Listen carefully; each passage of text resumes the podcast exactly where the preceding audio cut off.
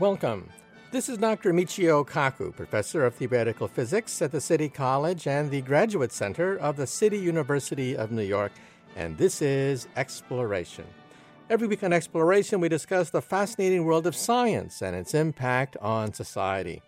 Well, today we're going to talk about a controversial issue that many scientists don't want to talk about, and that is what happens when scientists create evil. What happens when they collaborate with the Nazis to unleash incredible amounts of destruction, even though they themselves may have had good intentions and some of their work opened up whole new worlds to science? We're going to be talking about two individuals today that shaped the 20th century.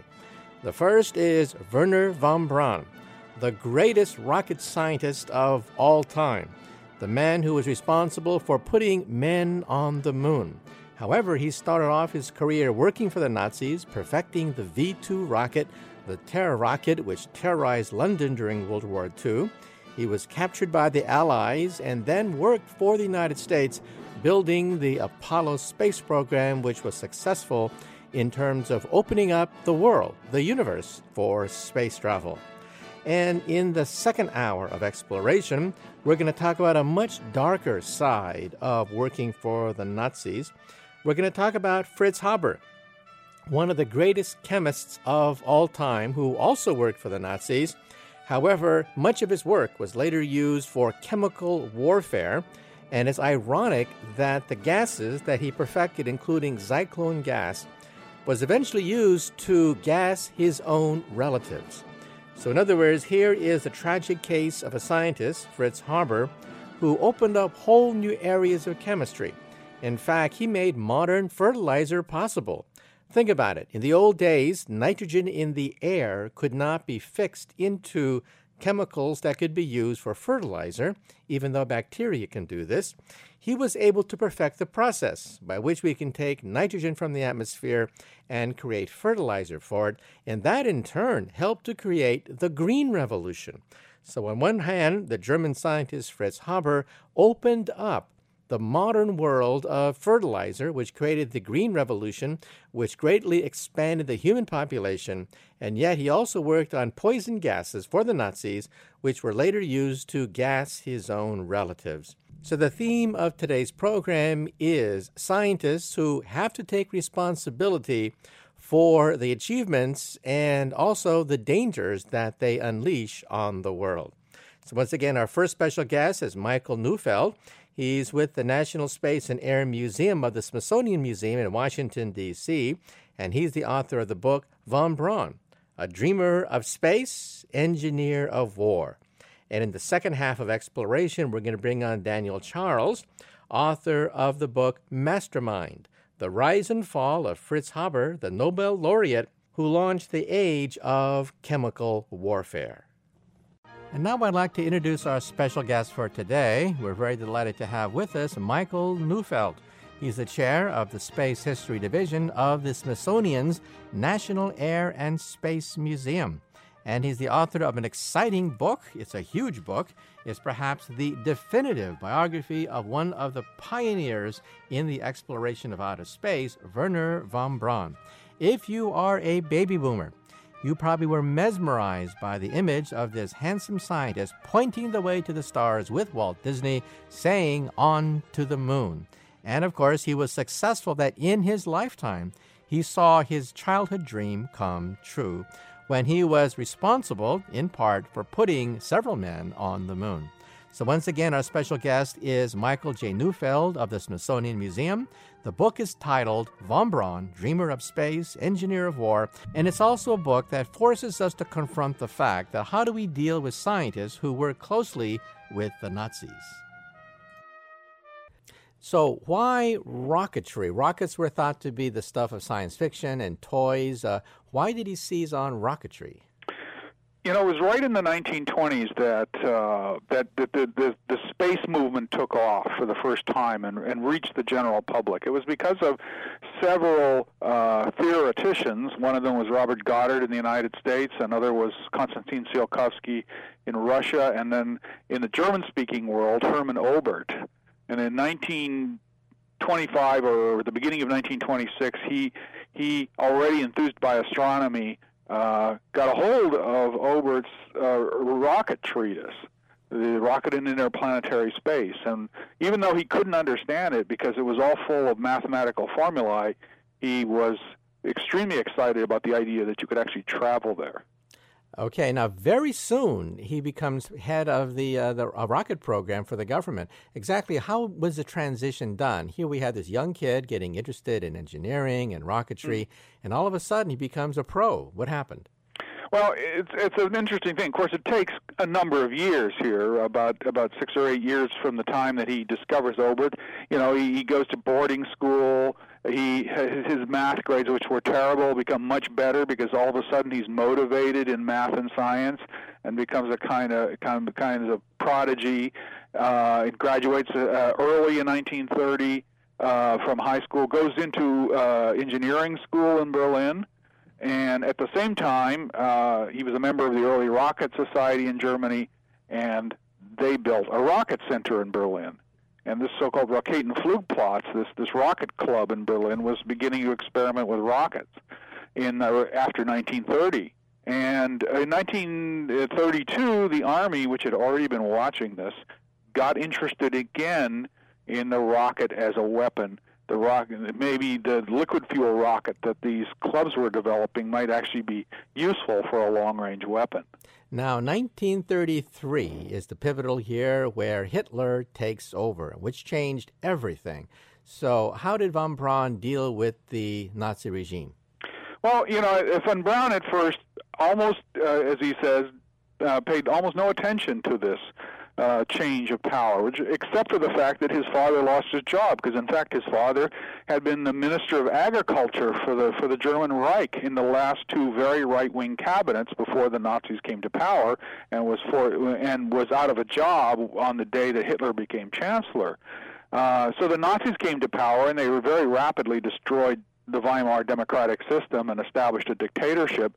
But he wasn't that interested in all that, and in any case you know, pretty rapidly they began funding the army better and better, so more money came towards him and came towards this little rocket program. At that time, just a couple of people, including himself.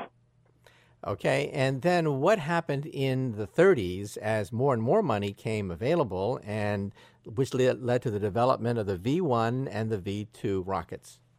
Well, in in the 1930s, more money was more and more money was given to rearmament, and there were people in the army, uh, notably General Becker, who became the head of the Army Ordnance Department, who was extremely interested in the long-range weapon uh, and uh, and the rocket, uh, the, what we now call ballistic missile, was an exotic long-range possibility, and so he began putting more and more money into rocket development. That led in 1937 to the founding of a new rocket center at Peenemünde on the Baltic Sea. And von Braun, who'd already built up a, a liquid fuel rocket program, then became the technical director uh, of this of this uh, rocket research station on the Baltic. And how, uh, how old was he when he assumed the head of this rocket program? Um, he uh, he was 25 years old. He wasn't the head. He was a technical director, mm-hmm. and the mm-hmm. head was a military officer always. But he always was the technical head of this rocket development, and he worked for the army. But the rocket station was actually a collaborative effort between the Air Force and the Army. And he he was the head of the Army side, which went on to develop what was later called the V2. That was the ballistic missile uh, they called it the A4. It was the fourth one in their series, which became the weapon deployed at the end of the war. Uh, the V1 was actually a completely separate weapon that he did not develop. Mm-hmm. That was a cruise missile. It was essentially a small jet airplane, which the Luftwaffe or Air Force developed during World War II. Okay, now the question is how did he deal with the Nazi regime? Was he aware that slave labor was used to build these gigantic rockets? Well, you know, he was, of course, uh, quite uh, quite aware of what was going on. In 1937, they asked him to join the Nazi Party, so he said, "Well, okay, why not?" In in 1940, the SS came and pressured him to become an officer, and he asked around, and they said, "Oh, you know," he said, "I couldn't really say no." and that was partly because he didn't really have any strong moral principles other than furthering his career and above all going into space is what he really wanted to do. And then in 1943, the problem came up: how are we going to assemble the V2? Uh, and who is going to do it? And there was a real manpower shortage because of the Eastern Front. And so the decision was made by others to use concentration camp labor. And then the last phase of this, and the worst of this, is that un- they went underground in the fall of 1943 because of an air raid on Peenemünde by the Royal Air Force. And that's when the really horrible conditions for concentration camp labor uh, set in. And at that time, von Braun was underground. He saw the concentration camp uh, laborers. He saw the conditions. Uh, he was involved in in decision making about using concentration camp prisoners, which means that he certainly couldn't say that he bore no responsibility for it. Okay, now he wasn't the only one in that position. That is, top scientists who worked with the Nazi regime, uh, Werner Heisenberg, the man who was in charge of the German atomic bomb program, was in a very similar situation. And so the question is were these people Nazis at heart? Uh, did they simply join the regime and work the regime because they wanted to further science? Was it uh, careerism? Exactly why did they collaborate, in fact, work and head up uh, large parts of the Nazi war machine? Well, in the case of Heisenberg, um, he was never a member of the party. He managed to evade doing that. Uh, I, you know, he was. I think both of them were fundamentally came out of very conservative backgrounds, conservative families that were nationalistic. And therefore, they felt that they were working for Germany and they were working for German interests. Uh, I don't think either Heisenberg or von Braun were fundamentally uh, believers in National Socialism in that way. Uh, von Braun, more than Heisenberg, I think, was taken in by the Nazi regime, was a was somewhat enthusiastic for Hitler, and by and the conquests and the achievements of the Third Reich, as they appeared to be up until they started losing the war. So, uh, of the two, I would rate von Braun as probably being closer to the Nazi regime than Heisenberg and also bearing much more responsibility. Because in fact, Heisenberg never headed up uh, an A bomb program as such, because there never really was an A bomb program. He was just one of the key scientific leaders of a small scientific group. Von Braun was the head of thousands of people in the middle of the war. He he took a major personal responsibility.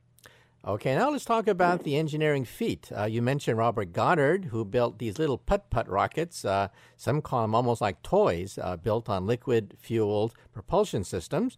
And von Braun takes this little uh, Goddard rocket, uh, only a few feet long, and builds uh, Vengeance 2. Vengeance 2 is the rocket that brought London almost to its knees. So let's talk about the engineering challenges and the successes of yeah. von Braun.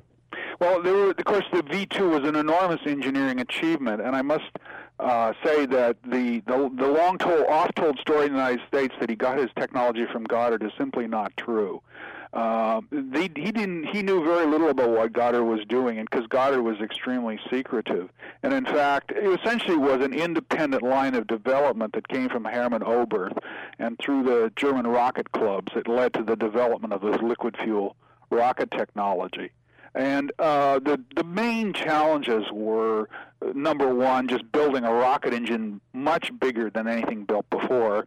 Number two was the supersonic aerodynamics of a projectile that was going to travel at Mach 4 or 5.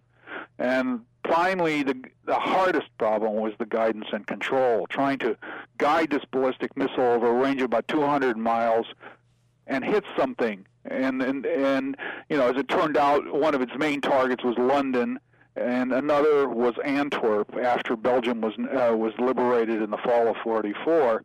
Those two cities were, you know, essentially shelled by the V2 in the fall of '44 and the first three months of '45, and they did have a local effect of, you know, they were demoralizing in some ways to the local residents but in terms of effectiveness, I would actually rate them as quite ineffective.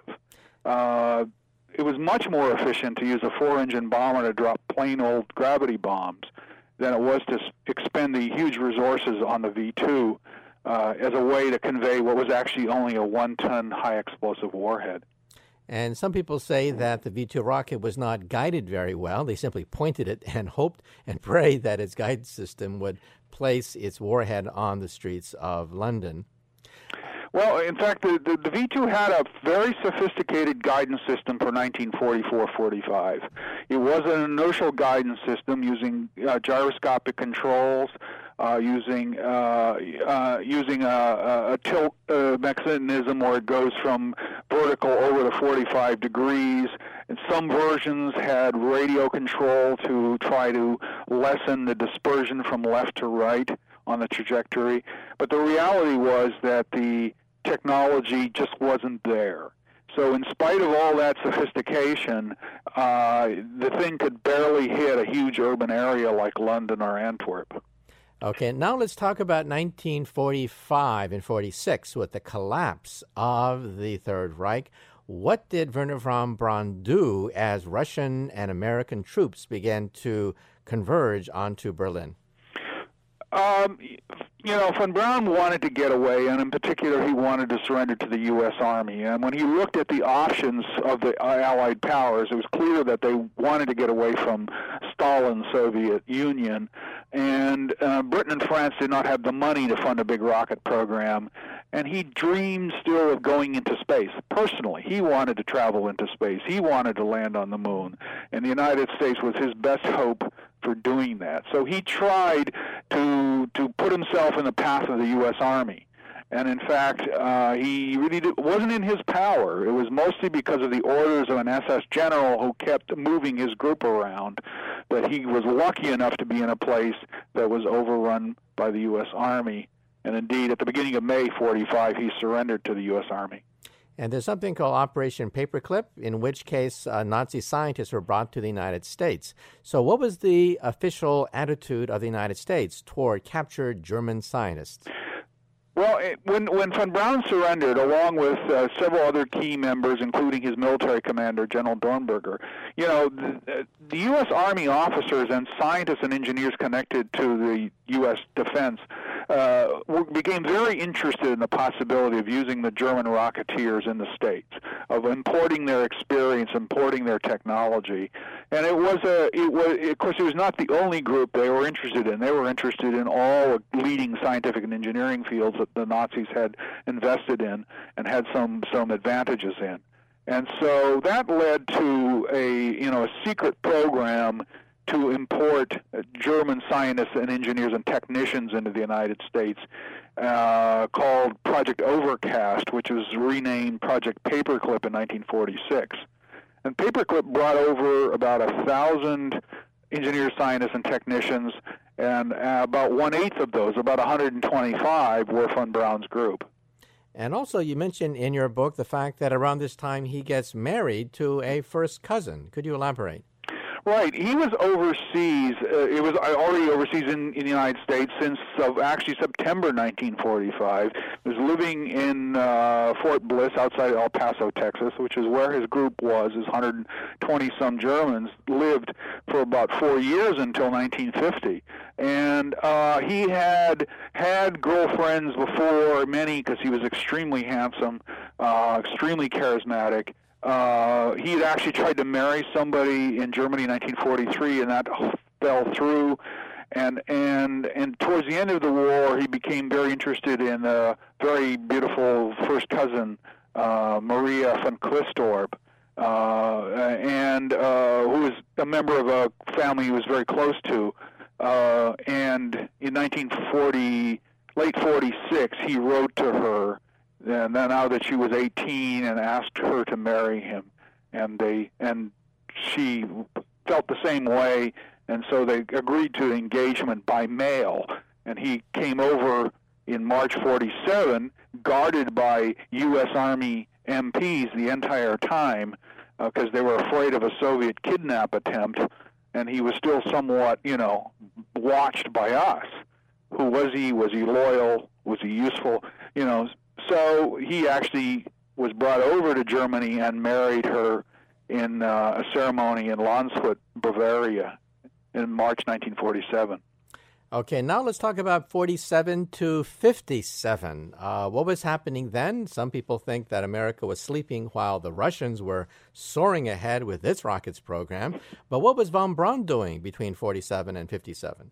Um, well, from you know up until 1950, he was uh, heading this small rocket group for the U.S. Army in El Paso, and they launched. They helped to launch the V2s in White Sands, New Mexico, nearby. Um, and uh, they were developing a, a, a cruise missile actually, which but they had very little money because in fact we weren't very interested in in the arms race with the Soviet Union until after the Korean War started and uh, and we did not invest in ballistic missile technology very heavily until 1954, and that was the year the Eisenhower administration sort of launched a crash program to build an ICBM because of the Soviet rocket developments were getting worrisome.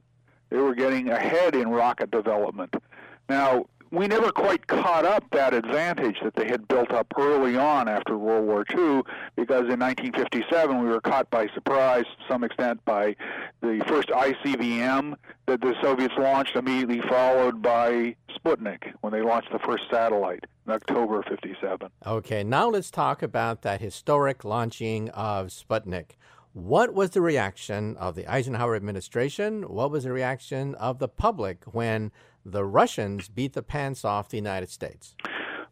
Um, the, you know, the Eisenhower administration was was rather calm about the whole thing, which just tended to infuriate uh, many people in the United States even more, because we had advance warning that they would have a rocket and satellite capability, and the Eisenhower administration actually did not mind that they, some in ways, that they set the precedent that you could overfly other countries, because ultimately Eisenhower was most interested in photo reconnaissance satellites, being able to take pictures of the Soviet Union.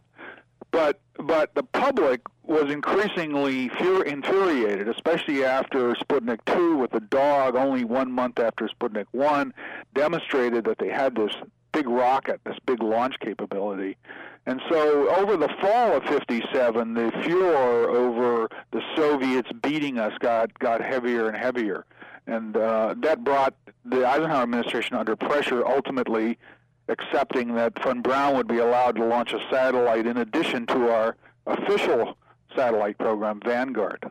Okay, and let's talk about Vanguard. I mean, here we have the Russians launching Sputnik 1, Sputnik 2, a dog in outer space. Uh, people are hysterical. They're saying that perhaps uh, hydrogen bombs will be raining from outer space, and and the Vanguard rocket was a dud. Explain the impact of what happens when America's great hope turns out to be a dud. Well, you know, the Vanguard program ultimately succeeded in launching satellites, so in 58 and 59, but of course it was an enormous embarrassment on December 6, 1957, when after two Soviet successes, the first Vanguard launch failed miserably on national television, went up four inches, cut off, fell back, and blew up. And so this was essentially the third in a series of humiliations. Uh, and uh, although they then launched a satellite in March 57, in the meantime, von Braun and the Army got their chance, and they launched the first U.S. satellite on January 31st, 1958, Explorer. And tell us a little bit about that because the public impact was absolutely staggering. Here was a German come to America to launch America's Hope, as the press said.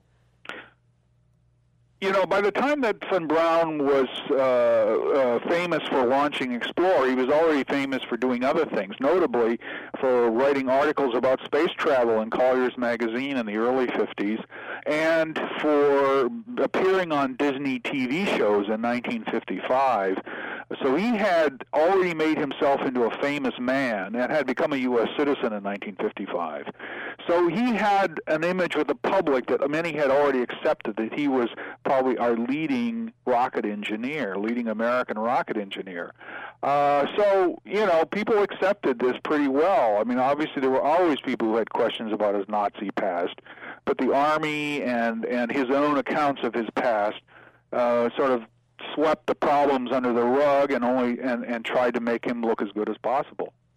Okay, so what happens after 57? NASA gets formed, a huge amounts of money is available. What happens after 57? Right, you know, the, of course, 57 uh, and the Sputnik launches this into a space race. It launches us into a race with the Soviet Union over space, which is continually fueled by, of course, one Soviet first after another. You know, they, they, they, the first satellite, the first dog in space, and then later on, the first, the first thing to uh, go into escape velocity into orbit around the sun, the first thing to hit the moon, and so on, and eventually in 1961, the first man in space, Yuri Gagarin. So all of these Russian firsts only fueled this this expansion of American space development. And Von Braun ends up playing, of course, a very important role in that. His rocket group for the Army is transferred to NASA in 1959-60 and becomes Marshall Space Flight Center. And in the meantime, while this is happening, uh, the, the Saturn program begins. Its first uh, version of the Saturn, later called Saturn 1, is designed to be a heavy lift vehicle for putting things in orbit. And of course, uh, ultimately, after Yuri Gagarin, Kennedy decides to go to the moon, and Saturn becomes the basis ultimately for the development of the moon rocket, Saturn V. Okay, now 1961, the Russians put the first man in orbit around the Earth. America once again has another nervous breakdown, and there's enormous pressure, as you mentioned, on Kennedy to stake out the next goal. What was the reaction of the engineers? Did they think that uh, Kennedy was unrealistic by saying that by the end of the decade we will put men on the moon, or did they think that it was going to be easy? Well, certainly no one thought it was going to be easy to put humans on the moon by the end of the 1960s. I mean, everyone saw that it was an enormous challenge. The reaction varied, actually, depending on who who you were talking to. And I know that many of the people involved with the early Mercury program, they were just hadn't even gotten a human up yet. Alan Shepard was launched about three weeks after Yuri Gagarin for a little 15-minute hop. And then three weeks later, Kennedy announced going to the moon, and they said, "My, this is really hard." Uh, Von Braun, on the other hand, having spent his lifetime promoting the idea of space travel, and actually having been part of the behind-the-scenes discussions about how to respond uh, with you know, Vice President Lyndon Johnson, uh, basically was the one who told Johnson, we can build a rocket to land on the moon probably about as fast as they can. We have a very good chance of beating them to a landing on the moon.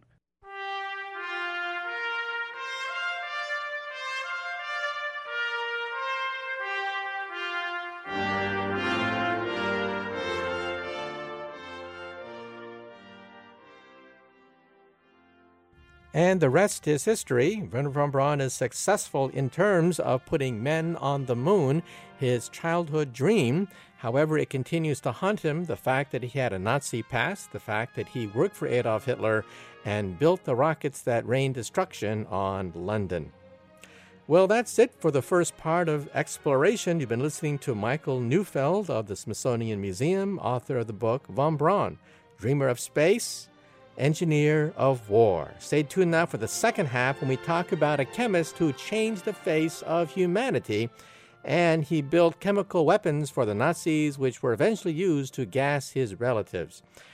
Once again, this is Exploration with Dr. Michio Kaku. For a copy of today's program, call the Pacifica Program Service at 1 800 735 0230. Stay tuned.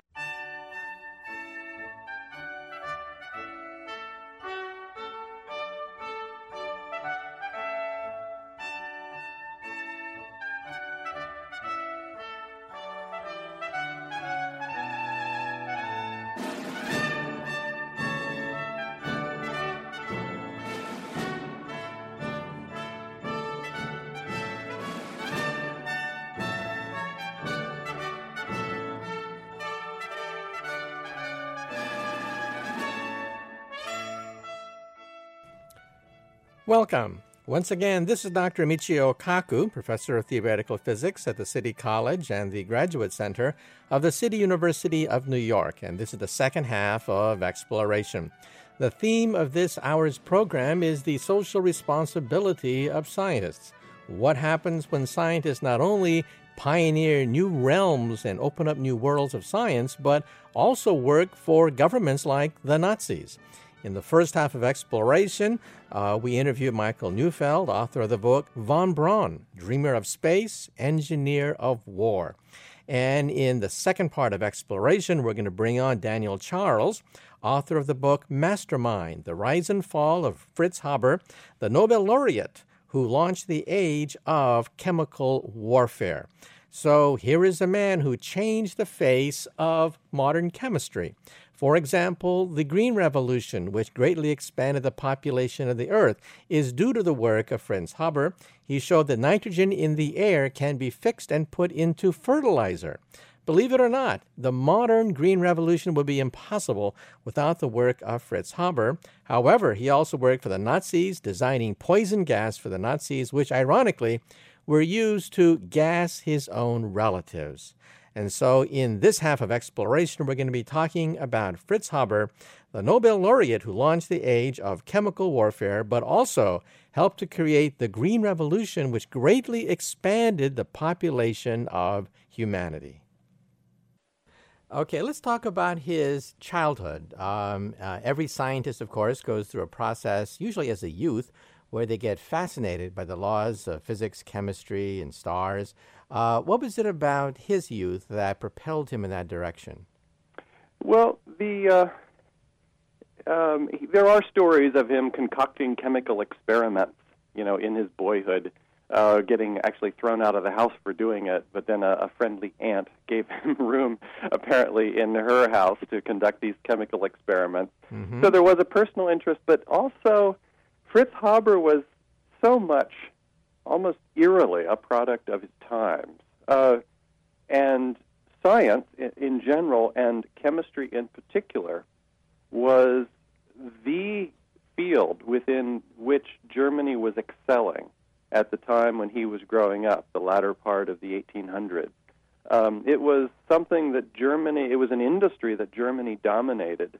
And, uh, and Haber, I think, partly because he wanted, he had this sense of wanting to escape his his town. He wanted to be important. He wanted to rise in society. He wanted to be successful.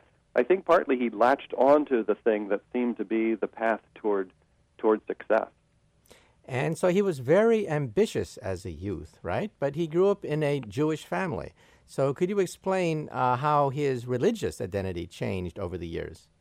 He did grow up Jewish. He grew up in a large Jewish clan in the city of Breslau. It's now Wrocław in Poland. Uh, he was part of that generation of German Jews who, for the first time, really could participate almost fully in German society. The legal restrictions had, to a large extent, been dropped. Professions were open to them that had never been open to their ancestors. And Fritz Haber seized on these opportunities with all his might. Um, in his 20s, he converted to uh, Christianity. Um, and this was to some extent a rejection of his past, a rejection of his father, uh, with whom he had many conflicts. But it was also a identification with this increasingly powerful in, uh, German state. He wanted to be, he said, much later in life, in trying to explain his decision to convert. He took it as a step toward being more fully German. And uh, what about comparing him a little bit to Einstein? Einstein also came out of that same social milieu. Uh, Jews, as you as you uh, mentioned, were beginning to be more accepted in German society. Science was the big thing, uh, the meal ticket for a lot of young, ambitious uh, Jewish youth. Einstein was part of that whole movement, but then Einstein began to reject a lot of things associated with the Prussian tradition. But I guess Haber went the other way, right? Right. Einstein and Haber are interesting, kind of counterexamples to each other. They were both German Jews, as you mentioned, but Haber rejected that Jewish identity in favor of the German identity. Einstein never liked Germany much. For whatever reason, Einstein just couldn't abide nationalisms of any sort, and particularly German nationalism. He actually renounced his German citizenship as a young man. Uh, so while Haber was renouncing his Jewish identity, Einstein was rejecting his German identity. he was never very religious. Einstein wasn't, but he never, but he always felt almost compelled to stand, you know, with what he called his tribe, uh, and that included um, identifying with and supporting uh, the Zionist movement and the establishment of, of the Jewish homeland in Israel. And in fact, Einstein renounced his citizenship as, as a teenager, which is something very rare uh, for most teenagers to become uh, stateless. Yeah, unheard of, particularly at that place and that time. And the, the authorities didn't know what to do with him, basically. Right. Well, Einstein, of course, had a very checkered early career. He couldn't get a job, he worked in a patent office. We all hear about these stories of his early days. However, um, Haber was like a meteor in some sense. Could you now trace a little bit his scientific rise? He he also struggled for a few years after university. He was kind of an outsider. He didn't kind of get on the fast track immediately. But once he did, at the university in Karlsruhe, he just worked tirelessly. He um, made himself an expert on uh, new fields, it seemed like, every year. And by happenstance, he, he, he got his, his hands on a particular scientific problem that had um, been the subject of much talk. This idea of how to capture nitrogen from the air and convert it into a chemical form that would be useful for fertilizer, the so called nitrogen fixing problem. And that's how he made his great fame and his fortune. Now, could you elaborate on that? You know, the average person, if you were to mention nitrogen fixing, their eyes sort of glaze over. Exactly. But this is absolutely essential for the prosperity of the human race. We have, uh, what, six and a half billion people on the planet Earth right now? We wouldn't have six and a half billion people on the planet Earth in some sense without the work of Fritz Haber. So, explain to us how absolutely essential it is for our, our dinner table. Right. Well, okay, so here's an interesting fact. uh, all protein contains nitrogen atoms. All DNA contains nitrogen atoms. Um, today, you know, you look at your dinner plate, you look at your own flesh, and roughly, let's say, half of the nitrogen atoms that are in that food, that are in your body, came from a factory. They came from an ammonia factory using the process, the chemical process that Haber uh, invented. Basically, nitrogen is the fuel that drives intensive agriculture. Wherever fields year after year, year produce plentiful harvests, farmers are pumping nitrogen into the soil and plants are bringing it back out. Uh, and a lot of that nitrogen ends up wasted, sort of flowing down streams and becoming pollution. But um, around the turn of the century, around 1900, scientists began to glimpse the fact that the world had a limited supply of nitrogen for agriculture, and they wondered what would happen when the nitrate mines in Chile, which is what Europe was relying on for fertilizer, when they ran out. And so they said there's incredible amounts of nitrogen in the air in this form of what they call N2, these tightly bound double atoms of nitrogen. How can we convince those nitrogen atoms to, to, to break apart and link up, say, to hydrogen instead, forming um, NH3, ammonia, which then plants could use because plants cannot use the nitrogen in the air for food. That was the essential problem how to capture nitrogen, this limitless supply of nitrogen from the air, convert it into a form that could fuel world food production. Now, as I understand, some bacteria can actually take nitrogen from the air and make it into fertilizer, but that's very limited process. And so we had this bottleneck. Uh, the human population, the human population could not grow beyond what we can feed them. And therefore, there was this bottleneck uh, with fertilizer that Haber solved by then taking nitrogen from the air, limitless nitrogen from the air, and making fertilizer out of it. This is right. staggering if you think about it, right? I mean, look right. around. The people you see, your friends, your neighbors, they wouldn't be here. In some sense, they wouldn't be here without Fritz Haber, right? That's right. Well, a lot of things wouldn't would be different. Um, yeah, I mean, particularly in China uh, or uh, or India or Indonesia, uh, parts of the world w- that are very heavily populated. That's where humanity would have run into the limits uh, first. North America, we would just eat less meat. we could do it without the added nitrogen. Um, but um, but you know, many the world would be different without that that nitrogen uh, fixing, that nitrogen capturing process. The world probably wouldn't have run into those limits until, say, the 60s. They were glimpsed in Haber's time, but um, uh, they weren't really, you know, coming into play until 50 years after his de- after his life. Now, we always hear, hear the stories of struggling artists and uh, poverty stricken intellectuals, but here was a man who had some financial savvy as well, and he became wealthy. Uh, could you elaborate? Well, Fritz Haber struck a deal with this industrial partner of his, the BASF company, which actually still exists. Um, he said, um, you know, so we have this patent on this nitrogen uh, fixing process, this ammonia synthesis. Um, for every unit of, uh, of, of ammonia that you make, uh, I, Fritz Haber, the inventor of this, will get a penny or two. And uh, that wouldn't have been so significant had not World War One came along, had not World War One come along. But at that point, the German military was cut off from its supply of nitrogen for explosives. And suddenly, Haber's nitrogen fixing process becomes the key to keeping Germany in the war. And they built enormous factories and produced unbelievable quantities of ammonia. And Fritz Haber was getting money out of every every kilogram of ammonia they produced. He became fabulously wealthy, uh, worth a millionaire many times over.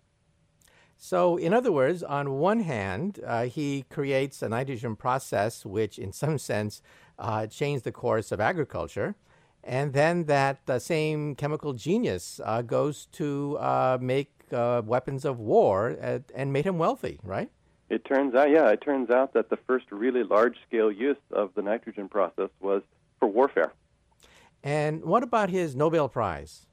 It's an interesting story there. Immediately after the First World War, when Haber has really become infamous in parts of the world, uh, the Swedish Academy of Sciences awards him the Nobel Prize for this ammonia synthesis. Um, there were great protests in France and uh, snide articles in the New York Times about it. But um, Fritz Haber took it as a, you know, a, a vindication uh, for German science. Okay, now let's talk about Fritz Haber, the man, his political views, his uh, social views. Uh, here was a man who became wealthy, in some sense, on weapons of war. However, he also opened up a whole new area of agriculture, which uh, is continuing to impact the human race even today. Uh, what was in his mind? Uh, what was it, what was his thinking process? What made him tick? I think first there was ambition. Fritz Haber was a driven man. Uh, he really wanted to be important, to be successful, uh, to make a contribution, to be well known, to rise in society. He that he was he was somehow compelled to do that, and you can look for psychological explanations in his uh, escaping his Jewish identity as a as a young man. Uh, he also was a creature of his times. He believed in technical progress. He believed in technology. Uh, and he believed also in his duty to the state. He was a patriot, not in the sense that he, as some Germans were, believe, uh, uh, convinced that Germany was somehow superior culturally to other countries. Fritz Haber wasn't that kind of patriot, but he totally believed in his duty um, to Germany. The state's goals became his own, and when the country went to war, Fritz Haber jumped to the front lines. And what about his fate between wars? Uh, many people, of course, lost fortunes. Uh, Germany was humiliated. Uh, reparations bled the economy. And in some sense, people think the seas of Nazism uh, rose between World War I and World War II. Uh, what happened to his fortunes? Well, Fritz Haber remained a prominent member of German society after the First World War. Uh, he led his institute in Berlin. He did lose a big chunk of his personal fortune, but uh, he retained some as well. So he, he really, for much of this time, uh, was pretty well off. Um, but he, you know, he again was tied to his country, and he was distressed by you know Germany's misfortunes. Uh, he saw the, the, the rising tide of anti-Semitism, um, and his health also declined in this area. It's in this era. It's um, it, it was a difficult time for Fritz Haber. Um, he he tried many things and had sort of the growing sense that uh, maybe things were not working out uh, all for the best. Okay, and how did what how did he view the gradual rise of Nazism? He died in 1934. However, 1933 is when Hitler rose to the chancellorship of Germany. So, what happened now in the late 20s and especially the early 30s, where you could see the rise of Nazism? Well, Haber was dead set against the Nazis, uh, partly because he was Jewish, and the Nazis uh, were, he knew, his enemies. Uh, but beyond that, I mean, Haber was kind of on the right side during the, the 1920s. He was a Democrat. He participated in um, elections in a, in a political party that was generally uh, sort of middle of the road, uh, pro elections. Uh, he had friends among the socialists on, on the left as well. So uh, he was distressed by the rise of, of the of the Nazis, and when they took power in 1933, he saw, in a sense, the writing on the wall. He realized very quickly that, by their definition, he was Jewish. He was not Christian.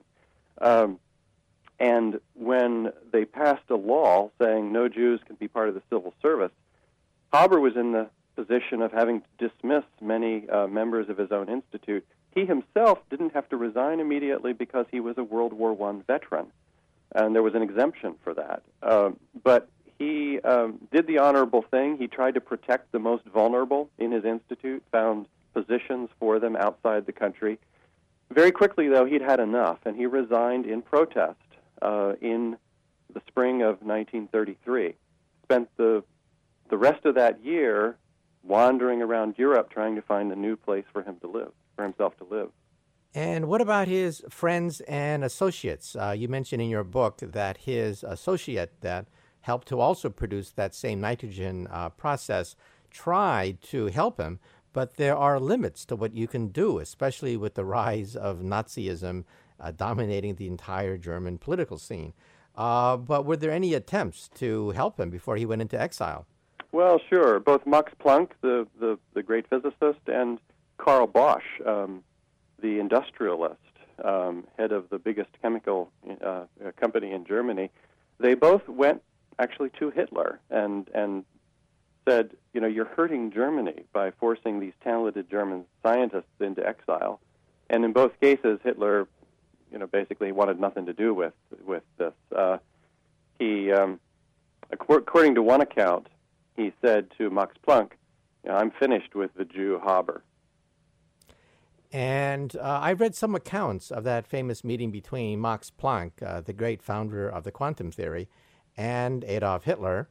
And Adolf Hitler, at one point, uh, storms off into a tangent and screams and yells and says, I am not weak.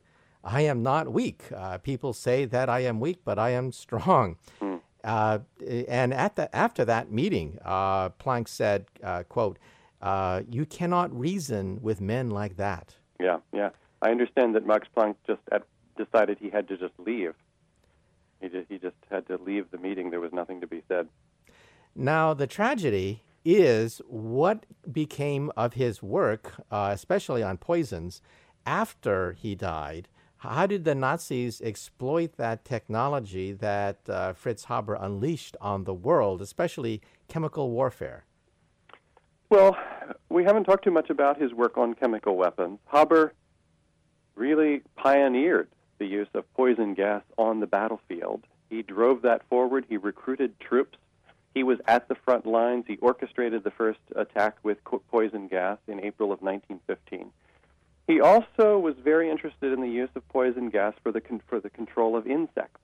Um, he developed techniques for eradicating insects from granaries, from ships, from barracks where where troops uh, were staying.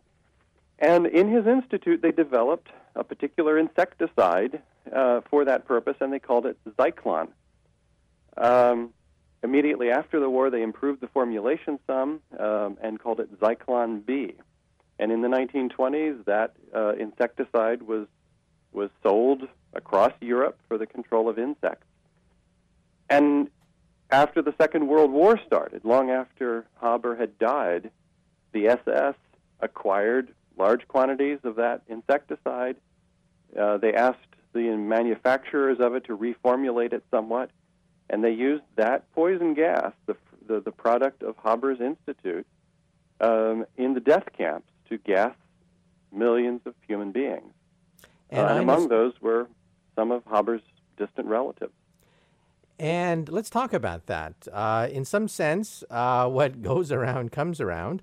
Uh, he unleashes chemical warfare on the battlefield, and then it goes all the way around, and then it's used to gas some of his relatives.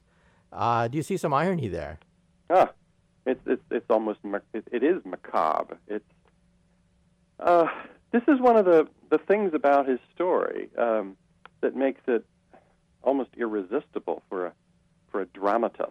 Um, people do things all the time, and it, they and their accomplishments have unintended consequences. But usually for other people, mm-hmm. it usually doesn't come back around to yourself. Uh, but in Haber's case, um, he was an instrument of German nationalism in the First World War. He fed the beast that ultimately turned on him and chased him out of Germany.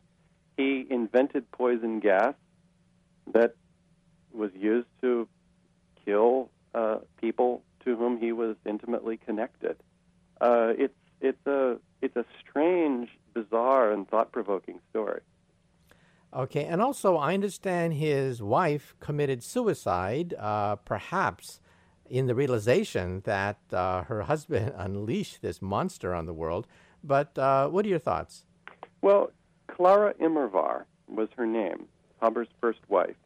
She was a chemist herself, uh, very unusual. She was the first woman to receive a doctorate in chemistry from the University in Breslau, where she grew up. She'd been unhappy for years in the marriage, um, but in 1915, a week after the first gas attack, which Haber had organized, Haber came home on leave, and in those few days when he was home, in the middle of the night, Clara Immerwahr picked up his army issued pistol, went down to the garden, and killed herself with it. Uh, she didn't leave a note, as far as we know. Other people afterward talked about how she was um, opposed to her husband's work in war.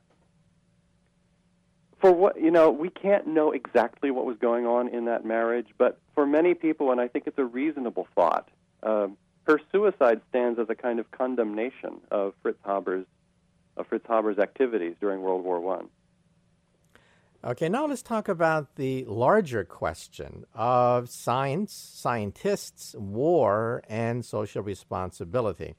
On one hand, some people say that perhaps we're too harsh on Fritz Haber because, after all, he died before he realized that his work would be used to gas millions of Jews and communists and Russians and gypsies.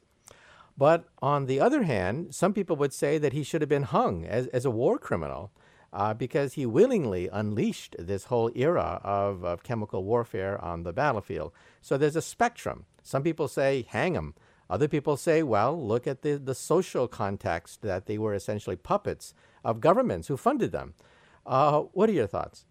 Well, I have a number of thoughts. And, uh, you know, it's interesting to examine the reactions of contemporaries.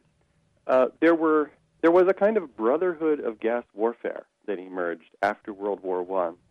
Uh, there, some of the leading British figures, scientists in the British chemical war effort after World War One, became friends of Haber's, and they actually gave him uh, uh, comfort and um, a place to land when he got chased out of Germany in '33. Um, I, I sort of in the reason I wrote the book the way I did, and I think some would probably call it too sympathetic to Fritz Haber, is I think the spirit of Fritz Haber is still very much alive and generally accepted in our society. Uh, Fritz Haber was ambitious, so are many. Fritz Haber was a technocrat, so are many today. Fritz Haber wanted to solve problems, he wanted to help his country. He put his skills and gifts at the service of his nation in peacetime and in wartime, and I think that's what maybe most scientists do today. Now, you can argue, say, oh, well, chemical weapons was a horrible thing. Chemical warfare was simply, as Haber saw it, the cutting edge. It was the new technological frontier. Uh, 20 years later, that technological frontier, well, 30 years later, the technological frontier was in the area of physics, not chemistry. And we saw the atom bomb. You know, another oh, 50 years, and the technological frontier today is probably, oh, I don't know, computer scientists and, and electrical engineering. But I think the, the, the spirit of what Fritz Haber did is not all that different from what we can witness today. Well, let's say a few things about Fritz Haber's uh, contemporary, uh, Werner Heisenberg. Uh, he, of course, is one of the founders of quantum mechanics. The Heisenberg uncertainty principle is named after him.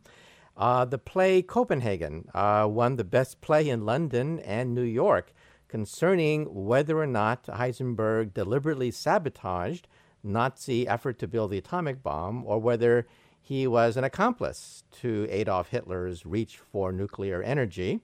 The play was rather sympathetic and simply said maybe he was just a nationalist and left open the possibility that he sabotaged Hitler's reach for the atomic bomb. But recently, a letter was released by the family of Niels Bohr, who was Heisenberg's mentor. And in that letter, uh, never mailed uh, from Niels Bohr to his student, uh, Heisenberg, it mentions the fact that you, the student, Heisenberg, wanted to recruit me, uh, Niels Bohr, uh, one of the founders of atomic physics, to work on the Nazi atomic bomb because the Nazi victory was inevitable. And so, since the Nazis were, were going to triumph anyway, why not join the winning side? So here we have a supreme irony. Quantum mechanics, the theory that Heisenberg pioneered, is used every day in modern electronics, computers, lasers, the internet, satellite communications. Modern society would collapse today without quantum mechanics.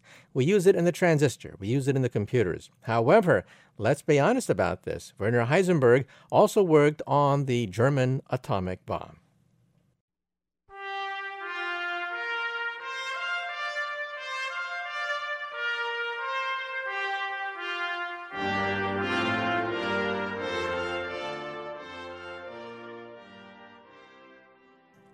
Well, I'm afraid that's it for exploration. Once again, our special guest in the first half was Michael Neufeld, author of the book Von Braun, Dreamer of Space, Engineer of War. The author on the second part of exploration was Daniel Charles, author of the book Mastermind The Rise and Fall of Fritz Haber, the Nobel laureate who launched the age of chemical warfare. Well, once again, this is Dr. Michio Kaku, professor of theoretical physics at the City College and the Graduate Center of the City University of New York. Join us every week for a discussion of science and its impact on society. And for a copy of today's program, call the Pacifica Program Service at 1 800 735 0230. Good day.